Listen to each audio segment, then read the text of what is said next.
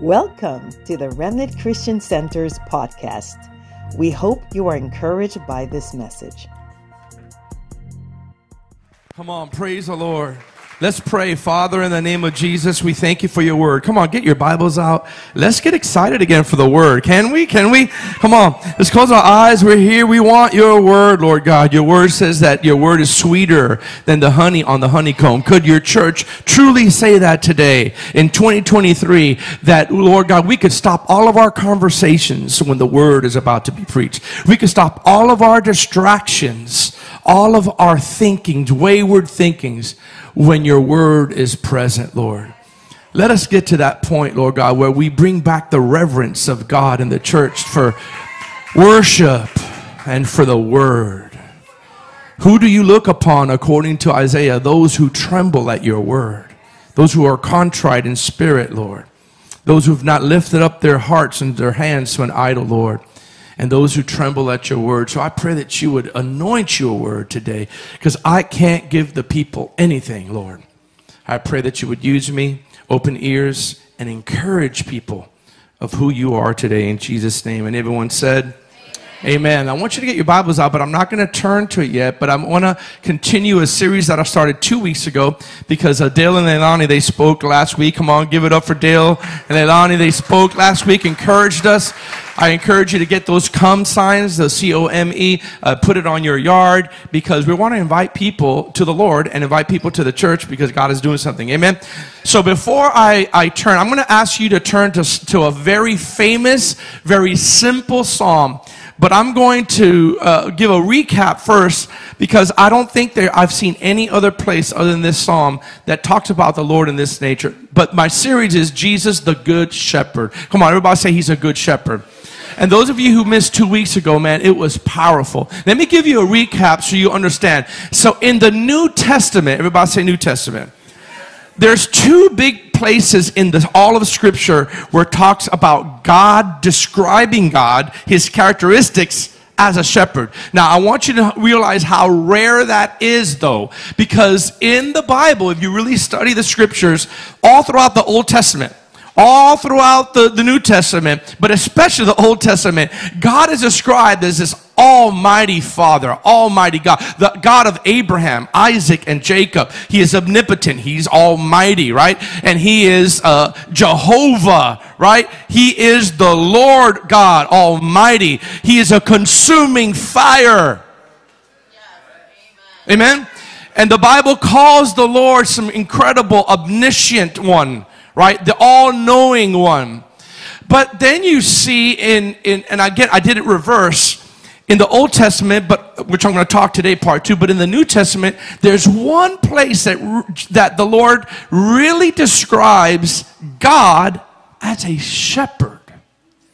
But what I've realized is that shepherds in the Bible were actually warriors. They weren't sissies. They weren't soft. Why? Because one of the main jobs of a shepherd was to fight off wolves. Come on, somebody.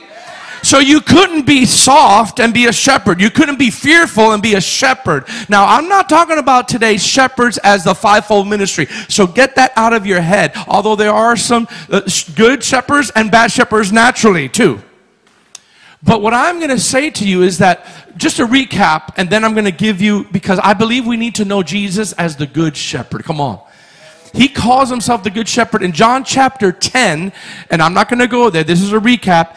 It describes, like no other chapter in the New Testament, God Almighty as the nature of a shepherd. And Jesus calls himself, I am not just any shepherd, come on, somebody. I am the good shepherd. And that alone is a whole sermon. You could just talk on the goodness of God for, about, for days.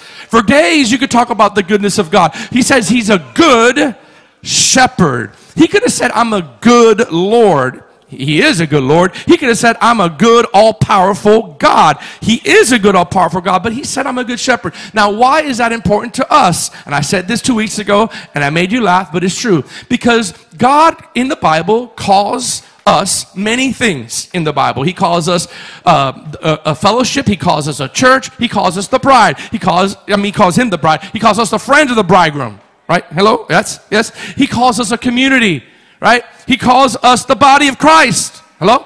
Um, are you still with me? Right? He, he calls us family. But you know what else he calls us? Sheep. In Psalm 100, it says, We are the sheep. Here's our God, and we are the sheep of his pasture. That means we are his sheep. And this is why I started this series because sheep are the dumbest animals, one of the dumbest animals in the, in the planet, and one of the most stubborn. I said that two weeks ago. One of the most stubborn animals. If you study a sheep, they will eat and eat and eat until the shepherd tells them to stop and leads them somewhere else. And they and they are sometimes stubborn. So that's why God has to have a shepherd to lead sheep. Why? Because sheep need to be led. They just, if you do the study as I have, they just normally don't stumble across food. They have to be led to food. You hear me? And so, why is God as a good shepherd? Because in John 10, he says, I am the good shepherd, and I, and I have them come in, and he says, I am the door. In that same recap, in that same chapter, he said, I am the door. Come on, everybody say the door. Now, why is that? Why does that make him a good shepherd? Because the door is, is symbolic of accessibility. That means you and I, at any time, because he's a good shepherd, could enter in and out, the Bible says in John chapter 10. In, in his presence, out and pouring out to people. In for his glory to receive the glory, out to pour it on on the nations. Come on. That's what in and out means, but we have access. And then the other recap of two weeks ago, the reason why we said that Jesus is the good shepherd is because he warns us that there's a thief in that same chapter. In the whole chapter of Jesus being the good shepherd, he says, I'm the door. He says, there's a thief. He comes to steal, kill, and destroy. And we talked about that just because you are spirit filled and just because you come to church doesn't mean that the thief is not going to come. The Lord warns his disciple, yet just because I'm the door and just because you're the church, the thief is still coming and he's relentless. And that's a whole, you need to get the, the podcast two weeks ago because that's a warning. Why would he be a good shepherd if he didn't warn us about a thief? Come on, church, come on. See, see, sometimes we don't realize the goodness of his shepherdness. We just think, okay, he's a good shepherd, he's gentle. That's all we think when we think of shepherding is he, you gotta be gentle. Shepherding is much more than just gentleness. It's warning us about a wolf that's coming. Come on. He would not be a good shepherd if he saw a wolf and says, You handle that yourself. As a matter of fact, in John chapter 10, he said, The hireling who doesn't care for the sheep sees a wolf and flees. And in the natural, there are some hirelings in the church, fivefold ministry, that they only are in a position for money. But when something happens to the sheep, they're nowhere there to be found. Come on, church. We need to pray for real shepherds, real people that love the Lord and love people. Matter of fact, in Jeremiah, not, this is going off a little bit, but Jeremiah says, I'm going to bring backsliders and I'm going to look to see who the real shepherds are who will feed you. Do you know that backsliders are entrusted to true shepherds? But we all need to take on the nature of the good shepherd. Come on, say amen. And the last thing that we did two weeks ago, this is my intro, then I'm going to start for part two. Two weeks ago, we said that Jesus is, because I took all John chapter 10 and, and described different aspects of the Good Shepherd, that Jesus is a good shepherd. Oh, I love this. You, some of you are going to love this because some of you uh, uh, uh, have a little bent towards going wayward, right?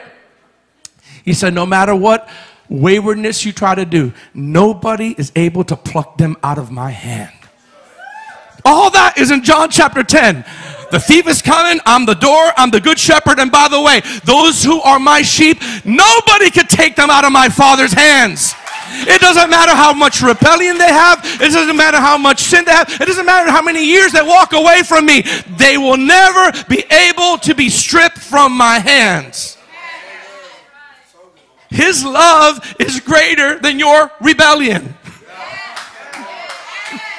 We as sheep like to rebel every now and then, and he will continue to pursue you, and you will be miserable trying to leave the flock without God's protection and God's intimacy in your life. You will be miserable. And listen, even though you feel you're going to fulfill yourself in one time and the other out there, he will never let you rest. Because he's a good shepherd. That's why, and, and, and I'm, I'm, I'm ending my, my review because the review is important. Why is he a good shepherd? He leaves the 99 to go after the one. But watch this. Why did he goes after the one? Because it's always the one that leaves the flock. And let, let, let's just let's ask church talk now. We are sheep, right?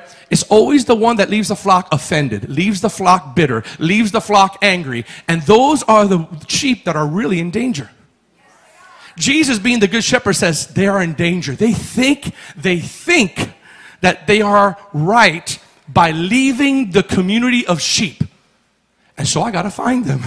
Why? Because when you leave the flock, you're susceptible to wolves. And I, the last, I don't know if this is a revelation to you, but if you have a sheep and a wolf one on one, the wolf is probably going to win. always going to win. The wolf is always going to win one on one. We need the community of the saints. That is why we cannot forsake the assembly of, of the gathering together. Come on.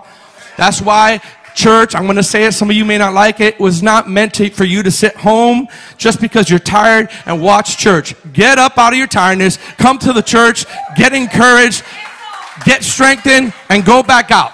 Amen? So, part two is in the Old Testament. I have never seen, I've studied the scriptures, right? Here's part two of Jesus being the good shepherd. My, my, my subtitle for part two is that he is the good shepherd, our provider. I'm to break down how the shepherd provides for us. And I'm going to have a quick news flash for you so you won't think that it's just about something that you think. He is much more of a provider than just providing finances for you. So get the thing out of your head that, oh, he's Jehovah Jireh, my provider, my financial provider. Yes, he's Jehovah Jireh, your provider, but not just in finances. And I'm going to get the whole message in the next two weeks. We're going to break down Psalm 23, not just verse by verse. I'm going to break it down word by word in the verse. And we're going to release realities of the Good Shepherd. And we're going to expound on it from Psalm 23. Can I hear an amen? So let's turn to Psalm 23. Now, it's the ESV. This is very famous, but I'm going to break down. Uh, Chris, sorry, I would have had something for, for you to read, but we'll, we'll do that next week. I'll be more prepared, Chris. God bless you. it's okay. Psalm 23. So think about this. Think about this. Everybody say, Good Shepherd. Now, uh, what was King David? Before I read, right, we're going to read verse 1, and then we're just going to break down verse 1 now. And then later on in the sermon, we're going to break down verse 2. And so uh, we're probably not even going to get past verse 3 today because this is a whole message. We're going to release the word in a very microscopic way. Come on, say amen. All right? And, and, so, before I do that, what do you think of, of King David when you think of it? Come, you could talk back to me. This is a church, you could talk back to the pastor. What do you think of King David? And don't do it all the- theological because you know where I'm going. Where do you think, what do you think of when you think of King David in the Bible? Giant slayer, that's right. Worshipper, that's absolutely right. Worshipper, giant slayer, slayer, slayer, right? Right? He, he's a, a victorious, he's a powerful king wiped out enemies, right? One of the greatest kings. He's a warrior. I mean, David was a warrior. But what was his training to be a warrior? Jesus, Jesus, Jesus. He was trained in the wilderness tending sheep. That was his training for being a warrior. That was his training to be a giant slayer. We see the end result, but we don't see the preparation. And this, watch this. And he, what was David? A shepherd. So that means G- David had a revelation of God that none of us had up until this point. Because up until Psalm 23, there was hardly any mention of God Almighty in the Old Testament as a shepherd. But here comes David. Oh, Baba Hashata. Here comes David and all of a sudden, he's gone through hell and back. And he thought, oh my God, I got king, I got king, I got king. And he realized what happens when you get king because the enemy is a, has a bullseye over leaders. And so he had to run away from Saul. And all of a sudden, he was meditating one day. And of all the attributes that he could tell about God, he said this. Verse 1 The Lord is my shepherd. He's not the shepherd, which he is. He's my shepherd. There's a personal relationship going on here. This is not a shepherd. I have a relationship with him. And now that I have been tending sheep for a while, and now that I have giant slayed for a while, and now that I have been a warrior for a while, I realize that all this in my distress, he is my personal shepherd. Watch this. And personal provider. Put that slide up there. Jesus is my personal shepherd and my personal provider. Why do I say personal? Because we need to get back to Jesus being our personal Lord and Savior. Like, He is our personal Lord and Savior. It is personal. It should be personal. And David said it is very personal. He is not just a shepherd. He, I didn't just come up with the name shepherd because I wanted to be spiritual. I notice how I do things and how He taught me in the way that a shepherd would go and how my father and my ancestors taught me how to be a shepherd for real sheep. I see, David said, the nature of that shepherd. Watch this, watch this, watch this in the Lord. Why? Because remember when he was like 16 or 15 years old and he came to Saul, I'm giving you a background, and he said, Hey, I could, I could defeat Saul. And Saul, I mean, uh, the, the, the uh, Goliath, and Saul was like, You can't do that. You're just a little boy, right? You're just a little boy. You can't do that. What did he say? This is a revelation. This is not even my notes. This is, listen, he goes, Your servant has killed, as a shepherd, as a shepherd, as a shepherd, lion and a bear with his hands. And surely that uncircumcised Philistine will be the same today if you let me, if you let me do it. That was a shepherd talking. So as a shepherd, he saw the other side of the Lord being mighty, being strong, and a protector and a provider as a shepherd he realized that what God was teaching him as a shepherd had to do with a lot of things that had to do with his nature. Come on, somebody. He is my shepherd. I want to ask you guys something. Do you know him as your shepherd? Or you just know him as PG's shepherd? Or RCC's shepherd? Or Harvest's shepherd? Or a YouTube podcast person that you like, shepherd? Do you, is he your shepherd? Come on. Do, do, do you have a personal relationship with the shepherd? Do you know his nature? He said, The Lord is my shepherd. Now, watch this. This is what the, I'm going to get this, these, these next four words. Yes. these next four words is building my whole entire sermon today. Look at the next phrase. He, the Lord is my shepherd. Ready? I shall not want. I shall not want. That is the provider. That is the provider nature of Jesus. Why? In the Hebrew, the word want means lack. Come on, somebody. I'm going to preach this morning. In the Hebrew, want is not the English word want, like I want this, I want Mercedes Benz, I want a great, great house, I want a good boat, and I want all this stuff. Nothing wrong with that. But he's not, uh, in the Hebrew, I shall not want means I shall not lack. Oh Lord. It doesn't mean just what you get what you want when you want it. Because I guarantee you, David asked for things that he didn't get, and he didn't label him a, a, a, a, mean God. He still said, He's my shepherd, I shall not want. Why? Because me saying I shall not want, the Hebrew words for want means lack. Jesus is the best provider. Come on. Because he always provides us what we need, not what we want. Oh, church, church, this is, this is amazing. He's a good shepherd because if he gives you what you want all the time, you will be miserable. You may not think that. You may know what you want, but listen, God is a good shepherd because he gives you what you need, not what you greed not what you greed. I am so thankful. Aren't you thankful that God didn't answer some of your prayers when you were younger? Oh, come on, church. You know I'm pro- speaking to you. You know why He's a good shepherd? Because He gives you what you need. He doesn't, in the natural, the shepherd doesn't say, What do you want? You want, you, you want this chocolate? You want this chocolate? I give you this chocolate. That's bad for the sheep. You, you want, you want, I listen, you know what? There's a little bacon here. I gave it to the dog. Maybe you could have some. No, they need to have grass. They need to have pasture, which will lead to somewhere. Listen, why is Jesus the good shepherd?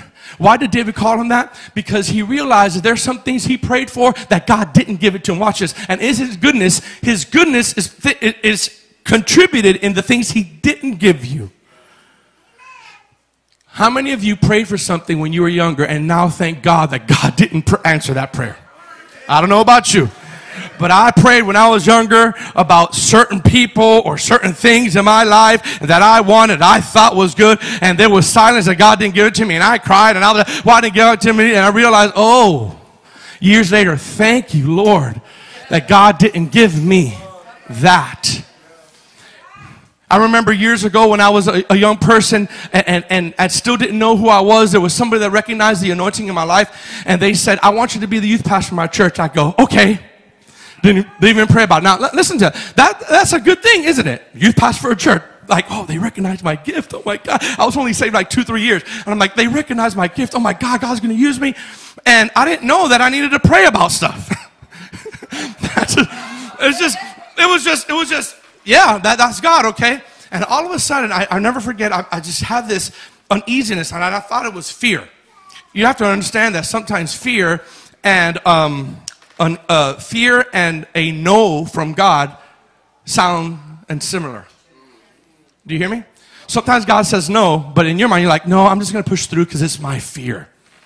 But it wasn't my fear. It was the, a no of God. A, a, no, don't do it. Watch this. Him being a good shepherd, I remember praying about it and walking around uh, this, this huge church, and I was talking to the security guard, and he stopped me. I'll never forget. I was probably three years old. Three, year, three years old in the Lord.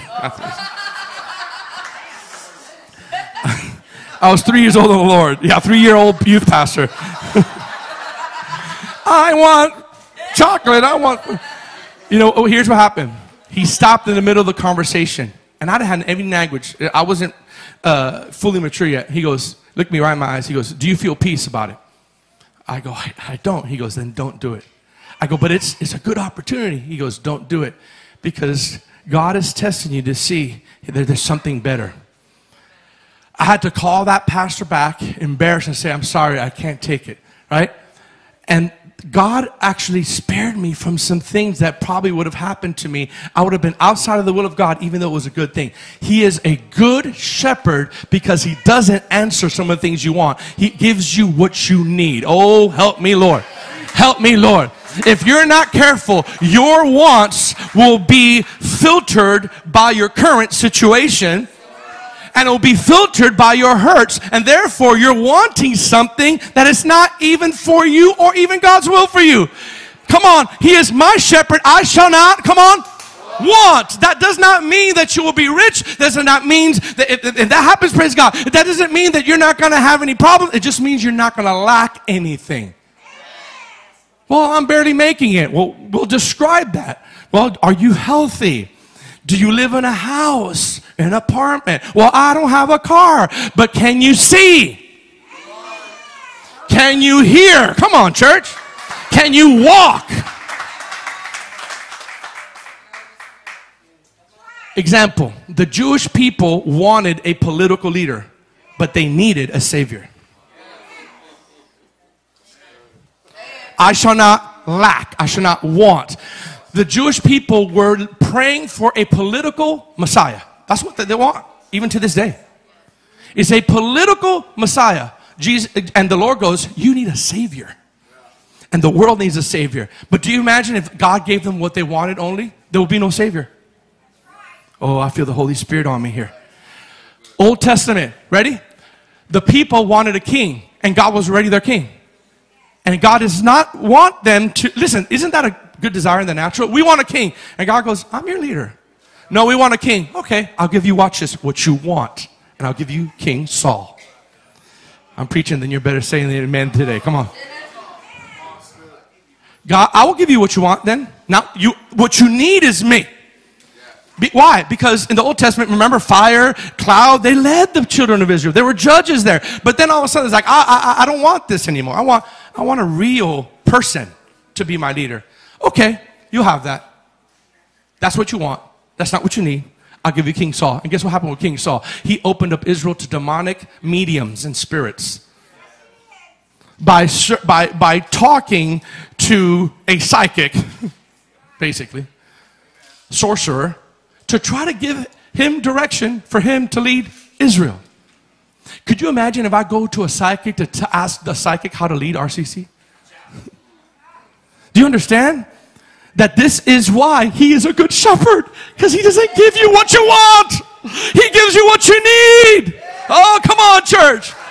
He gives you what you need. He gives you what you need. He gives you what you need.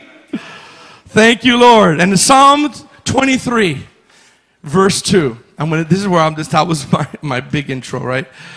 God shows us some main things that a good shepherd provides. Everybody say provides. Psalm 23, verse 2. I'm going to break this down. Remember, the Lord is my shepherd, my personal. I shall not lack. That means everyone in here, if you are saved, you're not lacking. You may be hurting like I am, but you're not lacking. There's a difference. One day our bodies will be made whole. Come on. One day we will be in glory. One day this we will shed this outer shell and we will forever be with the Lord. But while we're here, our definition of lack and want is different than his definition of lack and want. If you have him, you have everything. Oh man, that was a good place to shout. If you have a personal relationship with Jesus and you're walking with him and you've turned away from your sins, you, ha- you are rich. You're not lacking anything. You may be barely making it, but you're making it. You may not have that much food, but you have food. See that uh, it's a this is the mentality that you have to have, and that's the, the mentality he had. Now watch this. Now this is I'm gonna break this down. This is gonna be real good for you. Verse 2. How is he a good shepherd and a provider? Say good shepherd, shepherd. provider. It's in verse 2. This is, this, is the, this is the characteristics of a shepherd that provides. He makes me lie down in green pastures and he leads me beside still waters. Boy, I'm going to preach this thing. He makes me to lie. Everybody say, makes me. That stood out to me. I'm going to preach on that for a second. He makes me lie down in green pastures. Listen, and he leads me. What a perfect leader he is. He leads, not pushes me beside still waters. Okay? Now, watch, what does that symbolize? And then I'm going to go backwards. I'm going to tell you what those two things symbolize as a shepherd and in the modern times prophetically. And then I'm going to break those two things down, what they mean. Okay? Put that next slide up. Green pastures and still waters speak of contentment and peace. Watch this now. This is key. Contentment is not having everything you want. Contentment is being satisfied with what you have. Uh, no, no, no. You, I have five amens on that. Contentment is not having everything you want. That's not contentment. I want to tell you that contentment, if you're not, listen, please zoom in on me if you are not biblically content or if you don't have peace, you may not be following the shepherd. Because he, the shepherd, always leads us to contentment and peace. Okay, good, good, good time to switch, all right? Now look at this. Thank you for that. Jesus, the good shepherd, provides us by leading us with true contentment and peace. Now, why do I say contentment? Where do I get the word contentment from? From that scripture, all right? Because not having lack is part of contentment, but watch this. Leading us to green pastures fulfills that contentment. Right, well, watch this. What are green pastures? I'm going to say this. I'm going to say this. Prophetically, green pasture speaks of contentment. Why? What is contentment? Look at the Greek word for content. Everybody say content. Watch, I'm going to, I'm going to, I'm going to encourage you, but also challenge you. Can I hear an amen? Watch this. I'm going to read from the the, the Greek lexicon of, of, of the word con, uh, content, all right? And, and I'll, I'll tell you where I got it from in a second, all right? You're probably going to think, those who know the word, you will know where I'm going. It's in the New Testament. It's autorekis, which means sufficient for oneself. Listen what, what, what, what that means. Sufficient, contentment. Strong enough or possessing enough to need no aid or support. I'm reading word for word. Word for word independent of external circumstances, watch this, satisfied with one's portion, satisfied with one's means, though it may be the slenderest.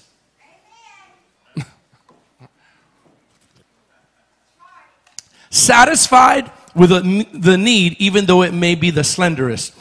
But contentment is something that we grow into and mature into, is not a born trait. You have to grow into it and you have to learn. Everybody say, learn it. And you have to grow into it. And that's how you truly become content and really have no need and realize that He is the good shepherd because He gives you what you need.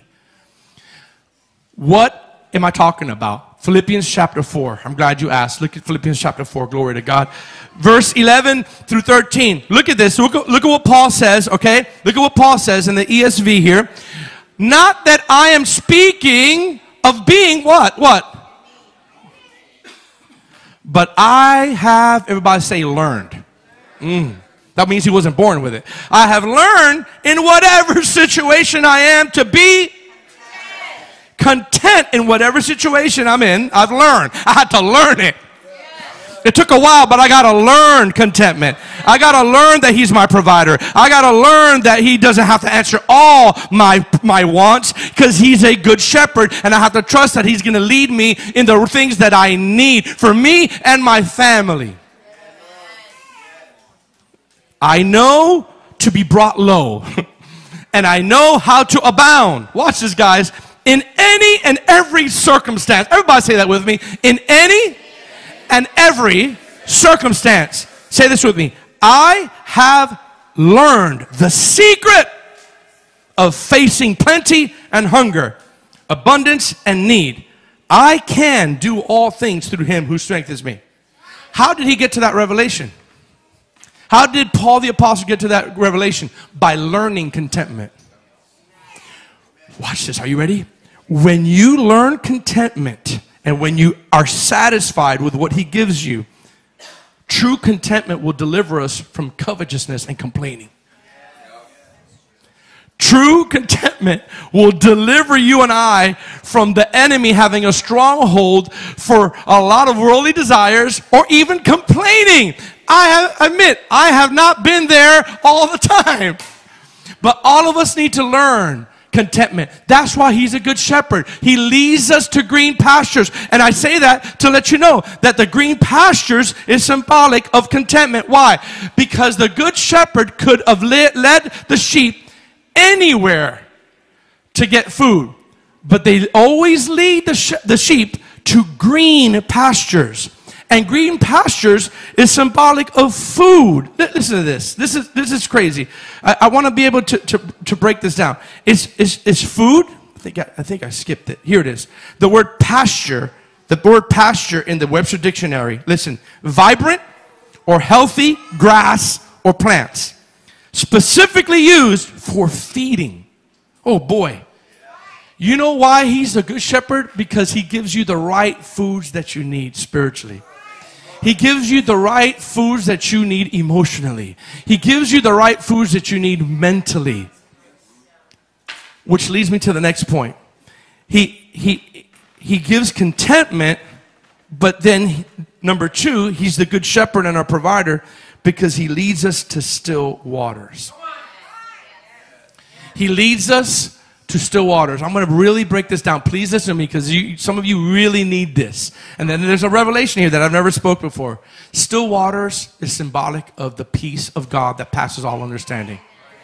I don't know about you, but in this world that we're living in, especially in this time, we need the peace of God. We don't need a false peace. We don't need some, some peace that comes through some drugs or getting high somewhere to get some sort of peace. We don't need peace through some sexual fornication out there. We don't need peace by watching the television. That's horrible. Turn that TV off. You're not going to get peace. You get peace by, by spending time with a good shepherd who gives you the peace that passes all understanding. That means when all hell is breaking loose in your house, you can still have peace. When you just lost your job and don't know how to pay your bills, that when you have peace that passes understanding. When your son is about to go to, to war, you have peace in your mind. When you know that he's in God's hands and, and the enemy may get him, you have peace knowing that my children are protected by my prayers. Peace. Still waters is peace. Everybody say peace. But the phrase that really got me, are you ready for this? Mm. He makes me lie down. In his goodness, the Lord sometimes has to allow things to happen in our life to make us slow down. To make us, listen, to make us get into a place of quietness. Sometimes the Lord, in His goodness, is all about His goodness, allows certain circumstances to have to get our attention to make us lie down to he makes me because some of you are workaholics and you're so busy that you don't have time for God anymore. You're so we're so busy that we don't that peace eludes us. And so in his goodness as a good shepherd, he goes, I love you so much, I'm gonna make you lie down. In other words, in other words, I'm going to allow circumstances that may be uh, difficult for you to get your attention to stop running so that you could spend time for me to give you the peace that is eluding you. And can I just say this? You could sleep real good and have no peace. P- peace doesn't come by sleeping. True peace comes when you stop running from things and allow God to give you peace through His presence and personal relationship with the shepherd. I heard an illustration that really rocked me to the core the other day. Uh, I was in a pastor's meeting, and, and one of the pastors gave this illustration. I'll never forget it. It was about a big 16 wheeler with like three big tanks of gas that were attached to it. Why? Because it was a gas truck. And what do gas trucks do? Watch this. They have so much gas, so much gasoline that the thing that they do is they go to gas stations. And what do gas stations do?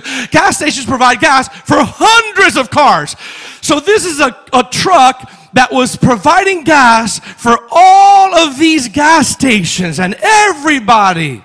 And it was on the side of the road with blinking hazards on. You know why? Because the gas truck ran out of gas.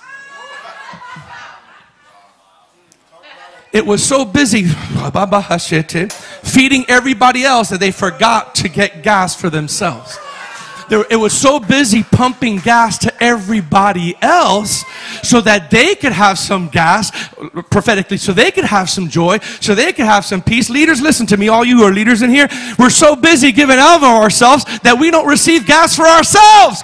We, we, we and we and, and then we wonder why we're in the side of the road with our spiritual hazards on about to be burned out because we don't have gas for ourselves but we have gas for everybody else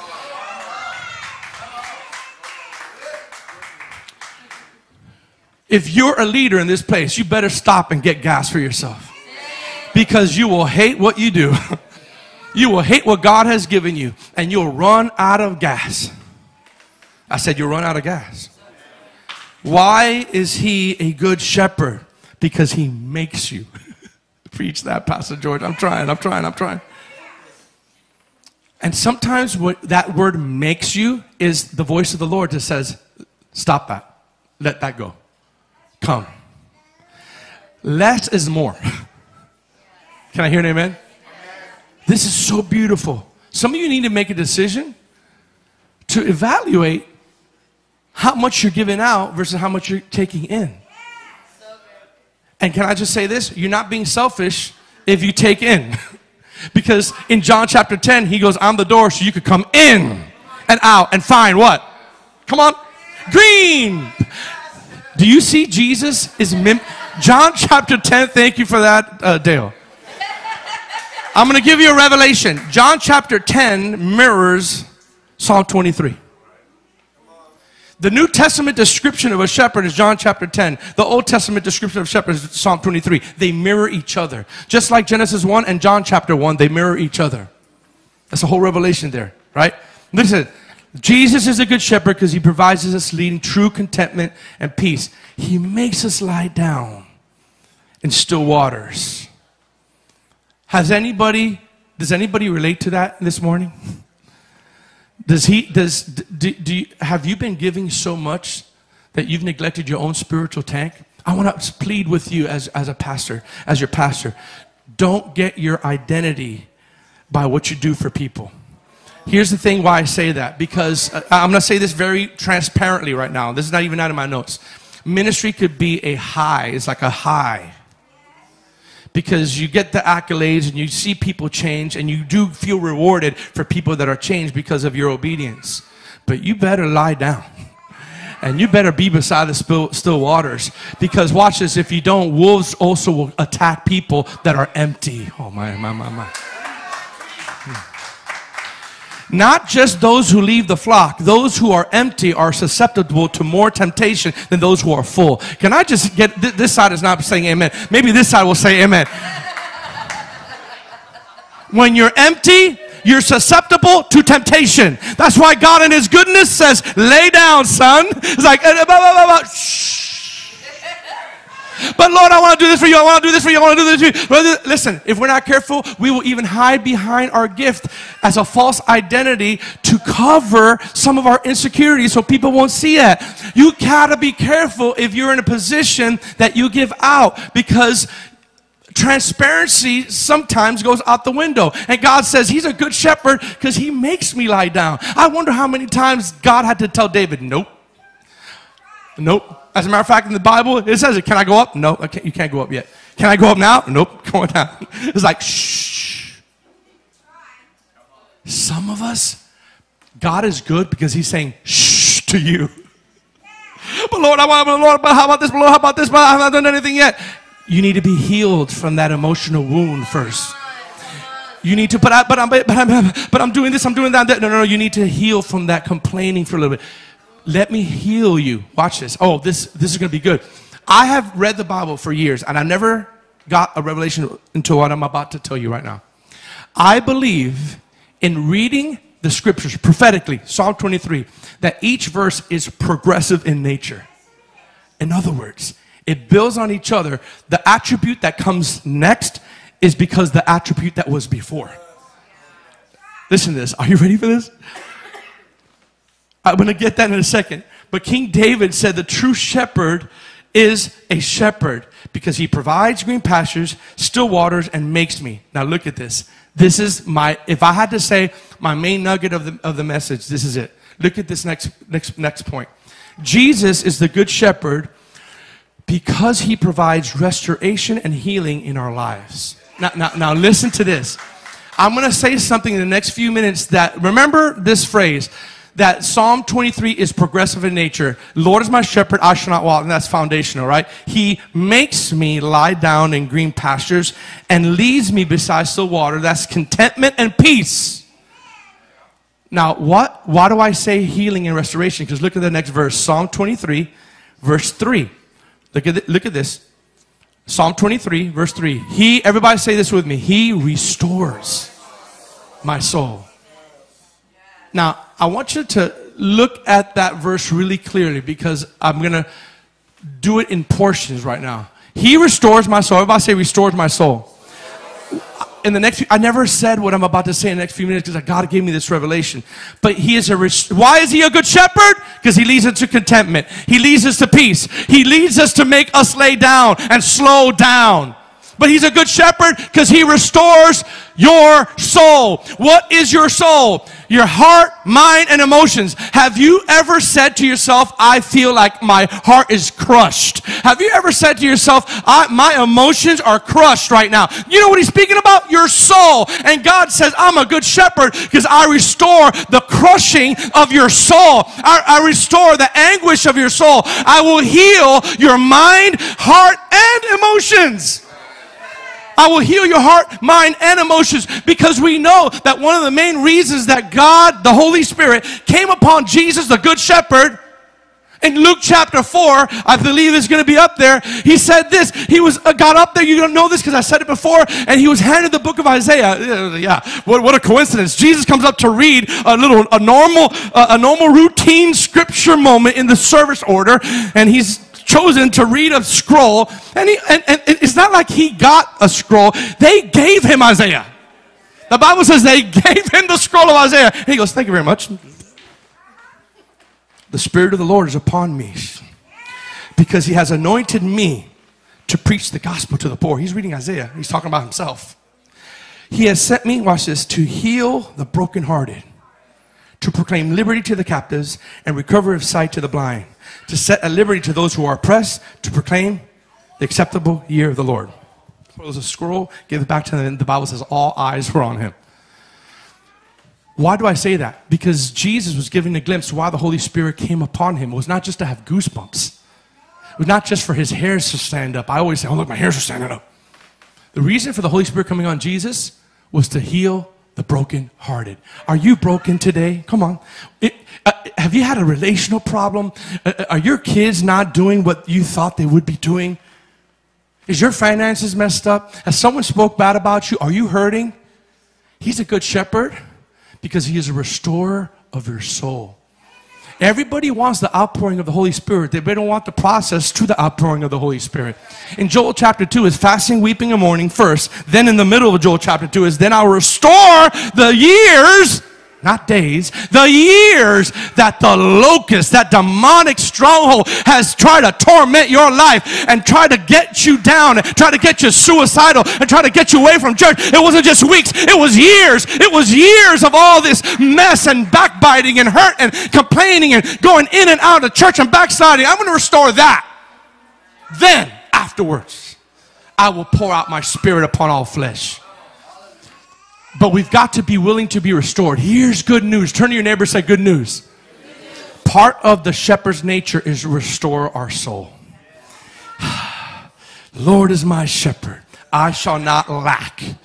He leads me besides peace, still waters, and green pastures, which is contentment. I finally learned how to be content in life. I don't, watch this. You know what true contentment is? I'm, I'm, I'm not, I'm going back, but I'm going front. Okay. Contentment means I don't need a ministry to be happy. I don't need a title. Some of you, you need a position in order to be fulfilled.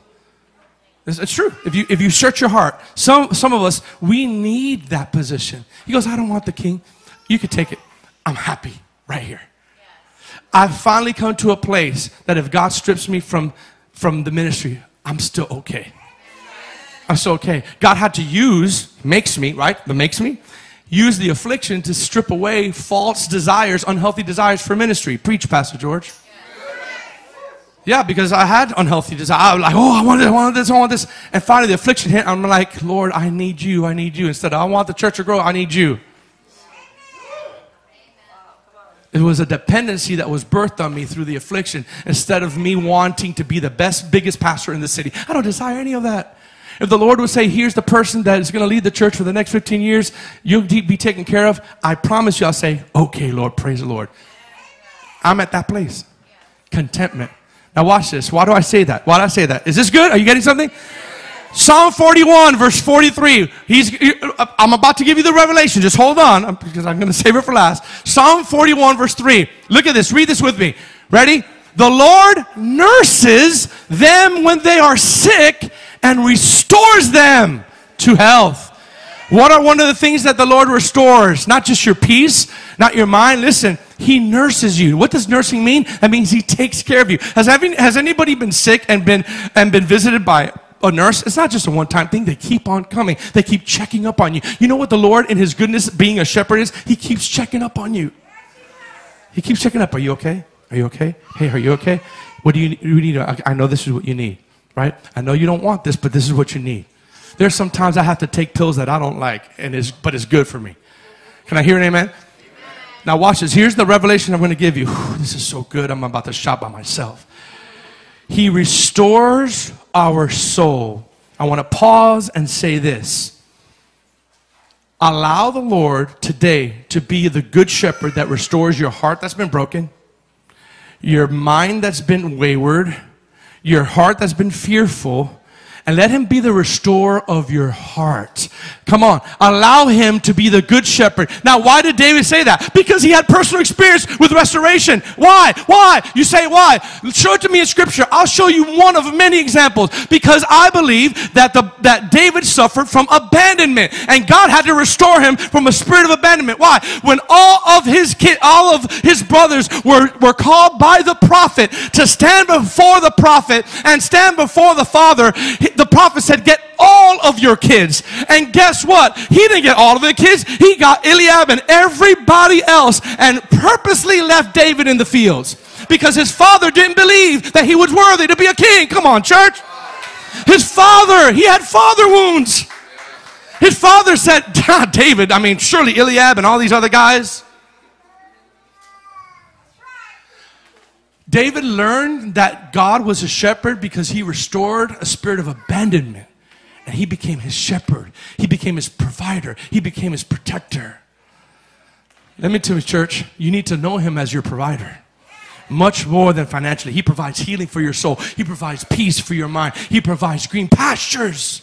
Oh, thank you, Lord. He restores the joy of your salvation. He restores your health. He restores your finances. He restores what the enemy took from you. Now, this is the revelation. Are you ready? I said all this to say this. I want the worship team to come up here. Uh, please listen to me because you're, I, I've saved the best for last. Say, I saved the best for last. He's a good shepherd because he leads us into contentment. Don't, don't raise your hands, but are you truly content today? Seriously, ask that. If you're not, ask yourself why you're not content. Is it because you're asking God to give you something what you want when you really have sense something that you need? You may not see it yet until a couple years after this. But your process will give you something that you need. Do you have peace this morning? Or does peace elude you? Do you have your mind on a million things? Do you suffer from anxiety? And you can't stop, and you can't turn that thing off, well, i have good news for you. Jesus, the Good Shepherd, will lead you beside still waters, and in His love, sometimes will make you lie down. If you're in a season of your life that you're being made to lie down, that's the mercy of God. Don't resist that. Don't resist that. Don't keep going on in an empty tank. Are you ready for this? This is crazy. Here's, here's, my, here's my last point. Do you know that without verse 3, the first part of verse 3, you won't be able to have the rest of verse 3. You know what verse 3 says? He restores my soul, watch this, and he leads me into the paths of righteousness. This is going to be a revelation for you. He restores my soul, he leads me into paths, that's multiple, streams, roads, roadsides, pathways to righteous living. Watch this. Put that slide up. The Lord restores us emotionally, mentally, and physically to provide us with paths of righteousness. He restores my soul and He leads me in the paths of righteousness. Watch this. Here's what I'm trying to say. A changed heart will change our behavior. A healed mind will heal our actions. A restored, a changed heart will change our behavior and a healed mind will heal our actions. The Lord doesn't wait for us to have it together, for us to, to walk in righteousness. He heals us so that we can walk in righteousness. You have to understand that the reason why He wants to restore your soul is so that you can start living right because a changed heart will change your behavior. A restored soul will lead you to righteous living because, oh my God, you're not getting this. You're not getting this. He restores your soul so that you can live right. He doesn't say live right when you're messed up. He said, Come, let me restore your soul so that could produce righteous living. Oh my, my. You're not getting this. The reason why some of you are continually repenting all the time and, and, saying, Lord, why me? Why me? Because you're not allowed Him to restore your soul. Do you realize that a damaged soul, even though you come to church and love God, will produce erratic behavior? The Lord does not wait for us to get it right. He provides healing so that you could have paths of righteousness paths of righteousness are produced by restored soul.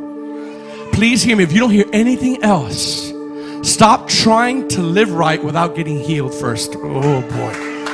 Oh Jesus. See, that, that's your frustration. Your frustration is that you know the word and you know that you're trying to abstain from sin, but you're trying to do it with an unhealed, unwhole heart. You've been damaged, sir. You've been damaged, ma'am. And even though God loves you, and even though you're serving God, you're damaged. Do you know that a package could be delivered by UPS to your house and still be delivered to your house, but it, will be damaged? Just because it's been delivered doesn't mean it's not damaged. See, only some people that we, we, that's, a, that's a revelation right there. Some of you have been delivered from sin, but you're still damaged.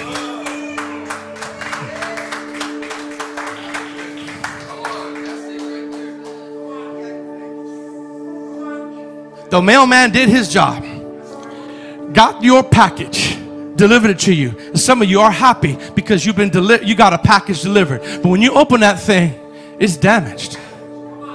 And you can't drink coffee with a damaged cup.